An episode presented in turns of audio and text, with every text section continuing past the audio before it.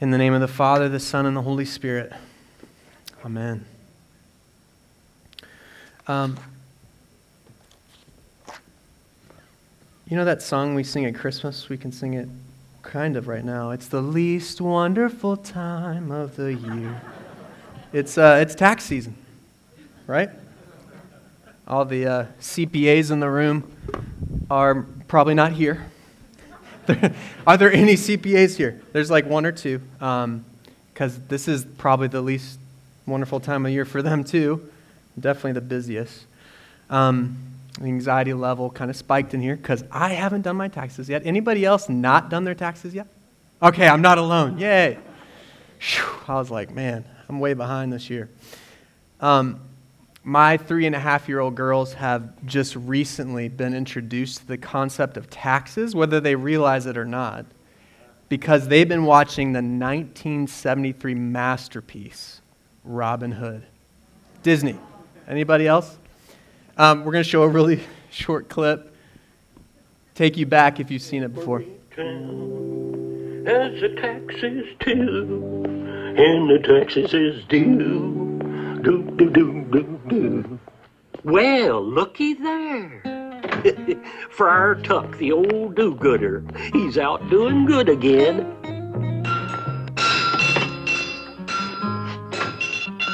Well, good morning, Friar Tuck. Shh, Otto, shh. For you, Otto, from Robin Hood. Oh, God bless Robin Hood. Do, do, do, do, do. Do, do, do, do, do. It's the sheriff. Hurry, hide it, quick. Here I come, ready or not. Well, greetings from your friendly neighborhood tax collector. Oh, take it easy on me, Sheriff. What, what, what with this busted leg and all, you know, I, I'm way behind in my work, Sheriff. I know, Otto, but you're way behind with your taxes, too. Oh, have a heart, Sheriff. Can't you see he's laid up? Come on, Otto. You'd better sit down and rest. Oh, thank you. Yeah.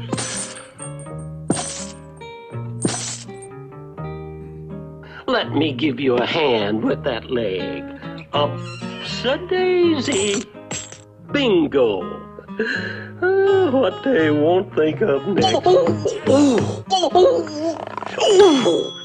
It smarts, don't it, Otto? But Prince John says that taxes should hurt. Now see here, you you evil flint-hearted... Now, now, now, now, save your sermon, preacher. It ain't Sunday, you know. Do-do-do-do-do. They call me a slob, but I do my job. I wonder if uh, the writers ever thought that their clip would be used on a Sunday in a sermon. Um... So uh, for the better part of a year, we've been moving through the Gospel of Mark, and we've been asking every week, what does it mean to follow Jesus? What does it look like? And today, what is the way of Jesus as it relates to taxation and government? You know, Jesus talked about those kinds of things, and so it's good for us to talk about it too. And before I share the outline, uh, I want to just give a brief caveat, because uh, we're talking about politics in church, which, you know, some of you are like, man, I wish I didn't come today. Um But, you know, Jesus talked about this, and so it's important for us to do the same when it calls for it. Um, but I want to give this caveat. So Rich Viotis, uh, a pastor in New York City, every time he preaches about something related to politics that Jesus taught on or Paul, uh, he always says this, and I want to share this uh, with you today. So whoever you voted for last year, when was that? Two years ago, um, whoever you voted for, Uh, Trump or Biden or Robin Hood or nobody at all, uh, you know that you belong here? You belong here. But we only ask that you see uh, your politics through the lens of Jesus rather than seeing Jesus through the lens of your politics. So can we do that today? Let's try that. Let's try that. So with those three, um, with that said, I, I just want to give you three things that we're going to learn that Jesus teaches us uh, from Mark chapter twelve. So the trap he avoided, the answer that he gave, and then the ways that we follow. The trap, the answer, and then how we follow. So with that said, let's let's stand for the reading of God's word, if you're able, from Mark twelve. Our central text for today is found in Mark twelve. And they sent to him some of the Pharisees and some of the Herodians to trap him in his talk. And they came to him and said to him, "Teacher, we know that you are true and do not care about anyone's opinion. For you are not swayed by appearances, but truly teach the way of God. Is it lawful to pay taxes to Caesar or not? Should we pay them or should we not?" But knowing their hypocrisy, he said to them, "Why put me to the test? Bring me a denarius and let me look at it." And they brought him one. And he said to them, "Whose likeness and inscription is this?" They said to him, "Caesar's." Jesus said to them, "Render to Caesar the things that are Caesar's, and to God the things that are God's." And they marveled at him. This is the word of the Lord. Thanks be to God. Thanks, Grant, if you're here, for reading that. All right, so first, the trap that he avoided. Verse thirteen again, they sent to him some of the Pharisees and some of the Herodians to trap him in his talk. So this happens a lot in Mark's gospel. The Pharisees try to get him to say something that would be a trap for him. Um, but it's important as we're reading the scriptures to place it in its cultural context. We understand it much better, and, and then we can actually apply it to our own lives. Uh, the Jewish people, remember, were occupied by the Romans. So imagine, you know, we were occupied by a different country. It's they're they're being occupied by a superpower of the day, by Rome. And the Herodians were supporters of the Roman occupation at that time, whereas the the um, Pharisees were vehemently opposed to it.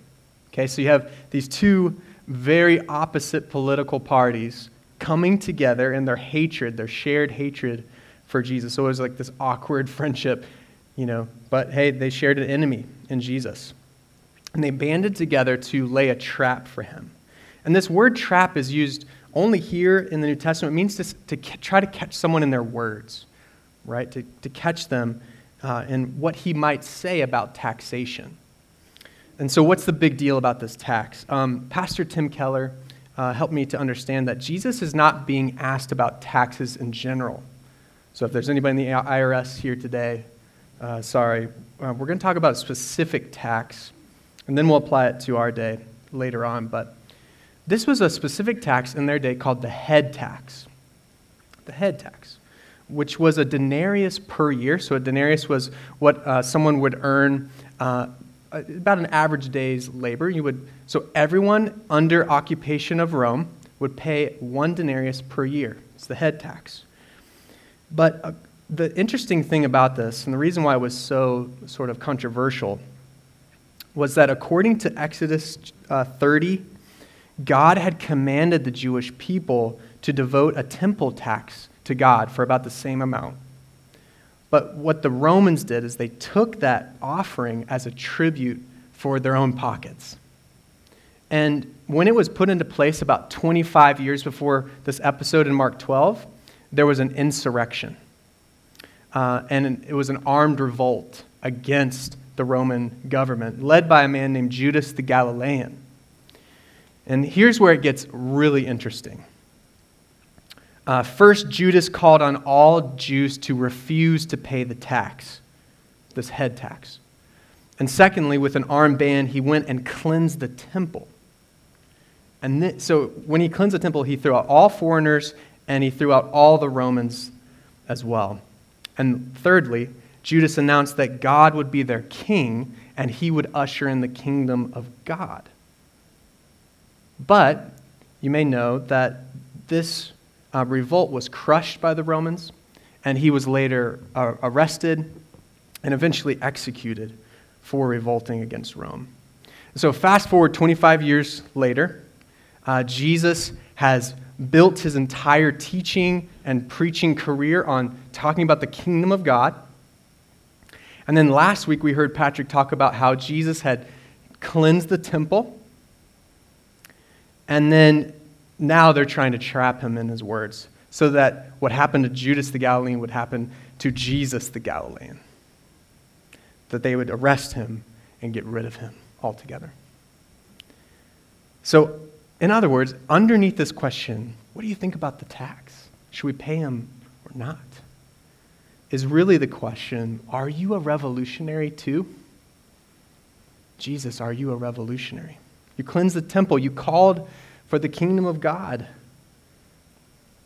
Are you just like the others? In essence, the trap had two prongs. So if he said, no, don't pay the tax, uh, he'd be crushed by the Roman authorities for insurrection, for insubordination. But if he said, yes, do pay it, uh, those that had heard him announcing the kingdom of God would know that it was all fake news. So he would lose either way. Jesus was in quite the pickle. And then they say all this, they kind of butter him up, right? Teacher, we know that you're true and you don't care about anyone's opinions. You're not swayed by appearances, but truly teach the way of God. Pick a side. Pick a side. Uh, I went to college in Kentucky. Anybody been to Kentucky? Anybody been to a horse race in Kentucky? A few of us. I got to go to a couple. Um, what was so awesome was to see, you know, these massive beasts, right? They're just amazing animals being ridden by these usually pretty tiny people. Um, here's a picture of Julie Krone. She was four feet, ten and a half inches. I, I learned this. Uh, she was the first American female jockey to win a Triple Crown race back in the nineties. You know, they're so skilled, um, even as small-ish people, um, at jockeying these massive animals where they want to go. And John Calvin commented that the religious leaders here, the Herodians, the Pharisees, are trying to jockey Jesus. They're trying to coerce him, manipulate him to pick a side. They, all they wanted to hear from Jesus was a simple yes or no. Republican or Democrat? Which one are you? And this, this is the trap. This is a trap for Christ followers today as well. Republican or Democrat, libertarian, third party, partisan politics. Why is it a trap? Because it offers us an illusion of what only the kingdom of God can bring. He says, vote for me and I'll bring all the liberty, the justice, the love of neighbor that you hope for. Just vote for me. But if we're really honest, can they ever truly deliver on their promises? And what Jesus, the reason why he didn't have to choose yes or no is because he knew that only he could usher it in. Perfect justice, perfect love, perfect harmony, love of neighbor that we all want, that we all need. And this is why we shouldn't choose a side either. This is why we shouldn't be partisan either, because only the kingdom of God can deliver on those promises. So instead of being jockeyed to choose a side, yes or no, pay up or don't pay, he, his answer left them marveling. So let's look at that now, the answer that he gave. The first part of his answer is in the beginning of verse fifteen. But knowing their hypocrisy, he said to them, why put me to the test? We'll stop there for a second. So Jesus knows their hypocrisy, right? They're saying one thing about his teaching. Wow, you're amazing, Jesus. You're, you certainly are a prophet of some kind of a, an amazing teacher. But with their with their actions, they're doing something else entirely. And he, he smells that from a mile away. While they had con, sort of concealed their true malice, Jesus knew their hearts. But look, notice how he doesn't dismiss them out of hand. He doesn't say, I don't need to deal with you. Do you know who I really am? No, he, he answers them, but in a way they weren't expecting. Let's look at his answer. Bring me a denarius and let me look at it. And they brought him one. And he said to them, whose likeness and inscription is this? And they said to him, Caesar's. Jesus said to them, render to Caesar the things that are Caesar's, and to God the things that are God's. So I have a picture of a denarius that I found online as well. This Roman silver coin. It bore the bust of Tiberius Caesar um, A D fourteen to thirty-seven, okay? And he, with it was a Latin inscription that said this: Tiberius Caesar Augustus, son of divine Augustus. And then on the reverse side, it's kind of hard to see, um, but it bore an image of Tiberius's mother, Livius, and here's what the inscription said: high priest. So son of God and high priest, same coin, and it was owed to Rome. It should have been the temple tax, but it was given to Rome instead. This is why there was uproar. This is why there was division. But Jesus, he says to give back to Caesar the things that bear his likeness. But the things that bear the likeness of God, give back to him. So Jesus uses the same word uh, that is used in Genesis chapter one in verse twenty-six, where God made all things, all humanity, in his likeness, in his image. Jesus uses that same word that's found in the first book of the Bible. And what is he saying? Essentially, if coins bear Caesar's image, then they belong to him. You know, they were minted in his house, so they belong to him, Jesus says. But humanity, which bears God's image, God's likeness, they belong to him. And so give him back his due. So the government deserves some. This is what Jesus is saying. The government deserves some, but God deserves our all.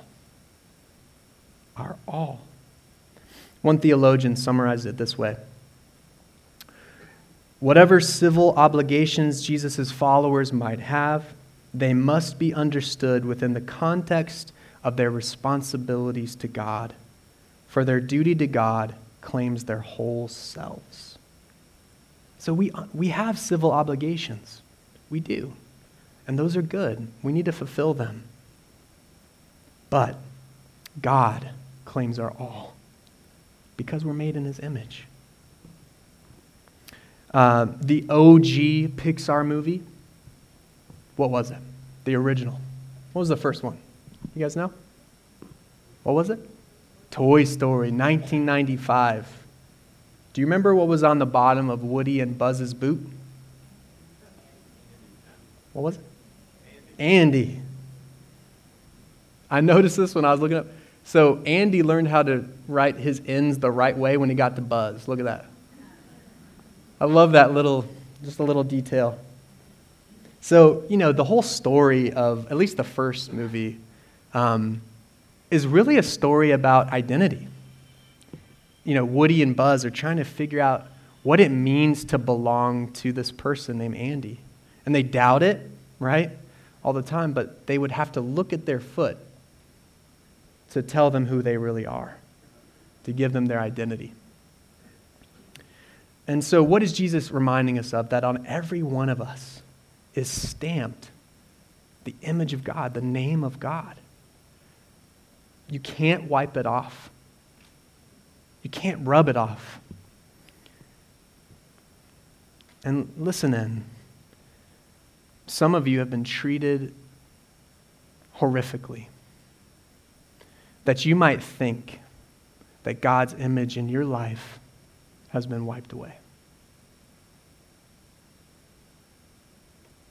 Others of you have acted like a beast towards other fellow image bearers, and you might think you're just a beast. It's so easy for us to try to not only forget whose we really are, who we belong to, but it's today, how many times a day are you offered alternate identities, alternate ways to fashion who you want to be? And construct an entire narrative, an entire identity around this. And here's the thing, here's the rub. When you don't know who you are and where you fit in, it leads us to forge an identity based on who you are not, which in turn leads to exclusion, division, and hostility.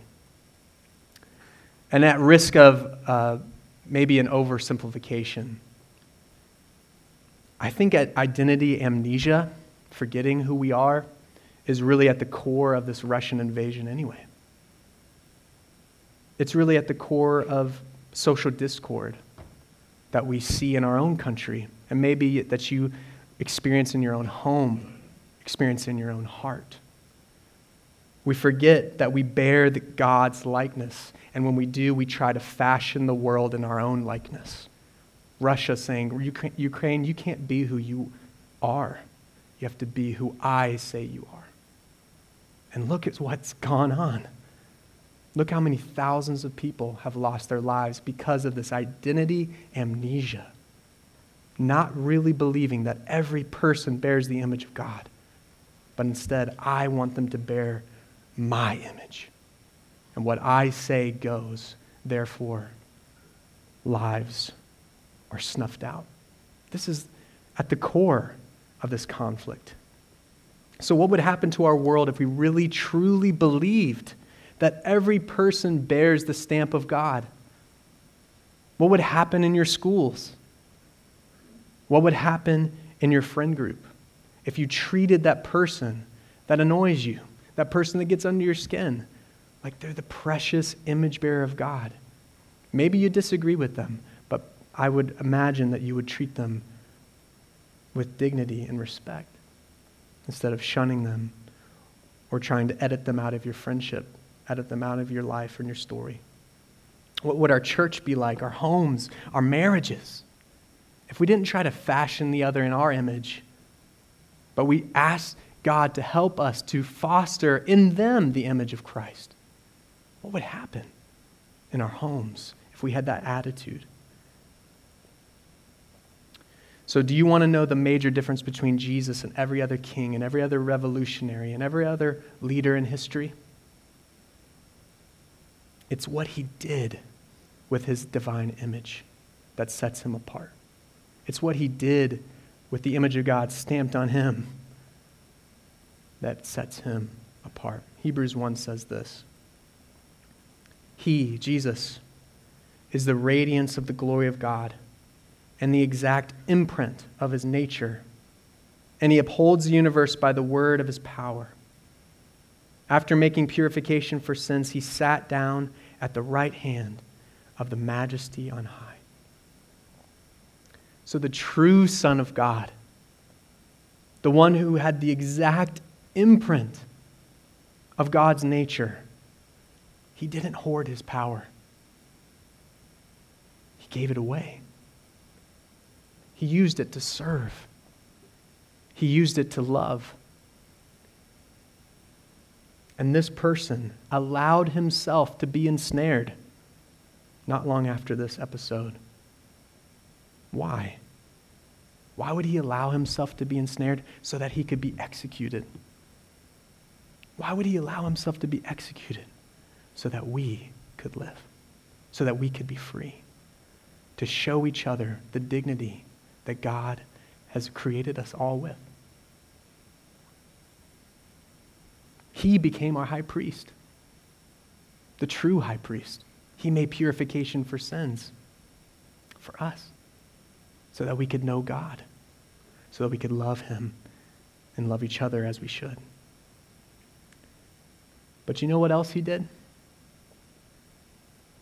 When we give our full allegiance to Christ by faith, when we turn from counter narratives and counter messiahs, you know what he does? He writes our name somewhere. Revelation three. The one who conquers will be clothed thus in white garments, and I will never, this is Jesus speaking, I will never blot his name out of the book of life. I will confess his name before my Father and before his angels. He who has an ear, let him hear what the Spirit says to the churches. Are we listening? Are we letting this high priest, this true high priest, this true Son of God, and what he says about us, but not just what he says, what he has done with our names. Are we letting that inform the way we live? Because to the degree that we let him and his likeness stamped on us by grace, to that degree that we let that inform the way we live, that we heed our calling, yes, as citizens of this country, to be dual citizens, following and fulfilling our civic duty by giving um, what we need to give, but ultimately giving our full allegiance to Christ as living sacrifices to Christ, to him. To the degree that we understand, that we bear his inscription, to that degree will we live out our dual citizenship as members of this country, as citizens of another country, another world.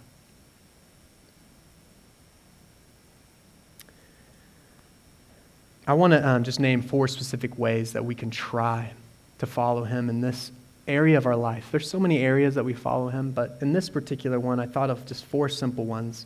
But before I name them, I want to just remind you that our habits cannot change God's inscription on our lives.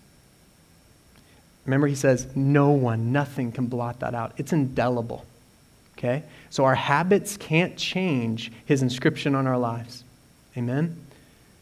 But his inscription, that he, our names are written in the book of life. When we place our faith in Jesus, that should change our habits. That should change the way we deal with each other. That should change the way we talk to political opposites. That should change the way we type on social media and engage in different issues of the day. Amen? So, so let me just name just a few ways that we follow. Four habits of grace to follow Jesus in our politics. First, avoid the partisan trap. Avoid the partisan trap. We center Christ and we de-center a party, a platform, a leader. We do. No, why? Because no party or leader can truly bring the kingdom of God. There's only one. And he died for you, and he rose for you, and he ascended for you, and he's seated at the right hand of the Father right now. And he's going to return for you, but not yet. And so we de-center a party, and we center Jesus.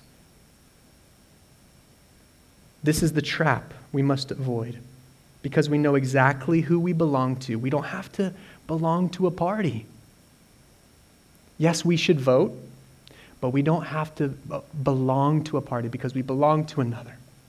And his name is Jesus. Second, I told you I'm going to fly through these. Uh, we bear his inscription with civility. We bear his image, his inscription with civility. Look, there's disagreements that come up. What do we do with some of these issues? Social justice. What do we do with that? How do we think critically and biblically about that? How do we think about being pro-life, biblically, theologically? How do we think about the environment, biblically, theologically? There are so many more issues than that, but those are some of the big ones that we need to engage in dialogue with each other. But how do we do it civilly? So we make sure that we don't have a crusading, win-at-all-costs attitude. That's one way. That's not the way of Jesus. Instead, we, we should act with empathy towards other people. Let me hear it from your perspective. Let me try to really think about why you might disagree with me. Instead of casting stones, what if we move closer to each other instead of further away? We, how, how can we close the distance between us and those with whom we disagree? So we should be curious people, keen to enter their experience and the world of others, the story of others, rather than, rather than editing them out. See, when we when we try to fashion the world in our image, we edit people out of our story if we don't, if we don't agree with them. But Jesus closes distance between people, and we should do the same. So we bear his inscription with civility. Thirdly, change the inputs if you want to change the system. Okay, so if some of you are saying, If some of you are thinking about this and you're like, this is just hitting all sort of, sorts of buttons, perhaps, perhaps, you're consuming a lot of us versus them media. Just this week, I got an article from someone who I dearly love, someone who's been following Jesus a whole lot longer than me, but the article was from this very clearly us versus them uh, news outlet. And, you know, I, we started with that drumline video, right? Lent is a great time to get in step with Jesus. So why don't you, let's try to use this season to say, maybe I'm out of step with him. I'm, I'm intaking, I'm input, too much input of us versus them, too little of closing the distance between people and loving people. And so in Lent, what if we try to change just one input? Maybe it's less C N N and or less Fox News, and maybe it's more Scripture. So we can try this. We can try for this six weeks or so, um, perhaps to check the news less and to read the Scriptures more and see what God does. See what God does in bringing us closer to one another. And then finally, um, we're called to join the church. We've got some background music here. This is good. um, it's like at the uh, Academy Awards when it's like, my time's almost done. I promise. I, I'm not, these are my last remarks, I promise. This is good. All right, so uh, finally, finally, join the church. Join the church. Uh, Dietrich Bonhoeffer uh, was one of just a few German theologians in the thirties and forties uh, that chose to criticize the Third Reich of Hitler. And by nineteen thirty, many, many Christians in Germany had embraced Hitler's anti-Semitism and their ideology that led to editing out anyone not in their image. And he was critical. He was one of the few. And he wrote a book called The Cost of Discipleship, you may have heard of. And it was to challenge the status quo in his day. And instead to teach Christians to uh, embrace the teaching of Jesus found in the Gospels. And providentially, God always does this when I'm, when I'm studying for a sermon. I hadn't thought about this book in I don't know how long, and I saw it on the shelf, and I just picked it up, and I flipped, and I found Uh, Matthew twenty-two, which is the, the parallel of Mark twelve, where Jesus says, render to Caesar the things that are Caesar's and to God the things that are God's. And just after he quotes this passage, he says this. And I want, I'm going to put it up on the screen, and I want to sort of let this be a challenge and, a, and hopefully an encouragement to us as his people in this day and age with so much going on in our world. And not just across the ocean, but here, and in our homes, and in our church. But let this be a call, a clarion call for us all. He says this, let him live under authority as a doer of good. This is the Christian person. Let him live in the world as a member of the body of Christ, the new humanity, and let him do it without reserve. The church of Christ has a different form from the world. Her task is increasingly to realize this form. It is the form of Christ himself, but who, notwithstanding, did not fashion himself in accordance with it, the world, but was rejected by it and was cast out by it. He was not of this world. In the right confrontation with the world, the church will become ever more like the form of its suffering Lord. That's what we want. That's who we want to be. And we want you to join us. We actually don't just want you, we need you to join us, to become more like our suffering Lord. The world is looking less and less like this. And we are so easily swayed and enticed by the way of the world. Are we not? I am. But we are in this together. Christ has called us to represent him in the world. This other form, this form that says suffering for the sake of others, is our calling. Loving people till it hurts. Loving people, in Bonhoeffer's case, until he's dead. For the sake of others, because that's what Christ did. But we know we follow not just a suffering Lord, but a resurrected Lord. He gives us hope in the midst of hopelessness. He gives us life in the midst of so much death. He gives us peace in the midst of so much chaos. If you feel chaos today, if you feel chaos not just out there, but in here, turn to Jesus. If you if you look at the church and you said, there's so much work to be done, good. You're right. We need your help.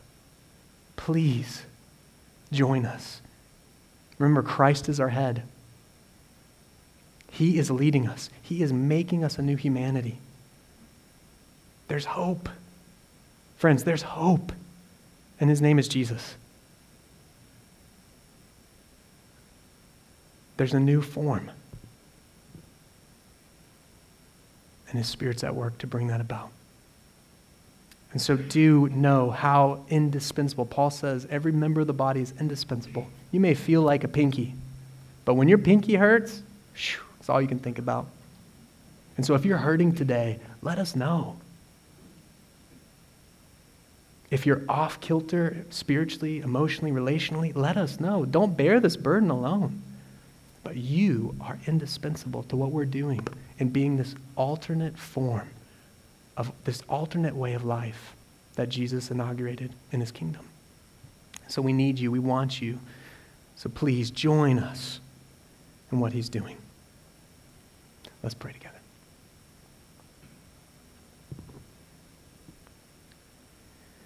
Dear Jesus, we uh, thank you for this word.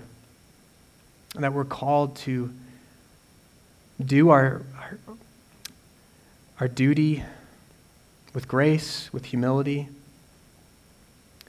um, to be citi- good citizens of this country, and yet we owe our ultimate allegiance to you, Christ. And so, Lord, I pray that we would model that, that people would look at us and scratch their heads because we're We're engaging with our fellow neighbors, but we're doing it with humility. We're doing it with civility, with empathy. We're doing it with conviction. We're, we're calling out things that are wrong and broken. We're not afraid to do that when they're broken. But Lord, we do it with, with grace and humility. Lord, we try to clo- help us to close distances between us and people across the aisle. Even in this church, help us to reach out, to not shun. For, Lord, you had every opportunity to do, to do that to us, people who had rebelled against you, and yet you didn't just enter into our pain and chaos, Lord, you, you took it upon yourself. And so help us, Lord, to be this new humanity that you've called us to be. Help us to bear your image with grace and with the fruit of your Spirit. And Lord, we do pray again for the people of Ukraine, particularly the Christians there. We pray that you would gird them with your love. You would embolden them with the gospel. You would enable them to be a refuge in times of trouble. For that is who you are, Lord. May they be image bearers of a God like that. We pray this in Jesus' name. Amen.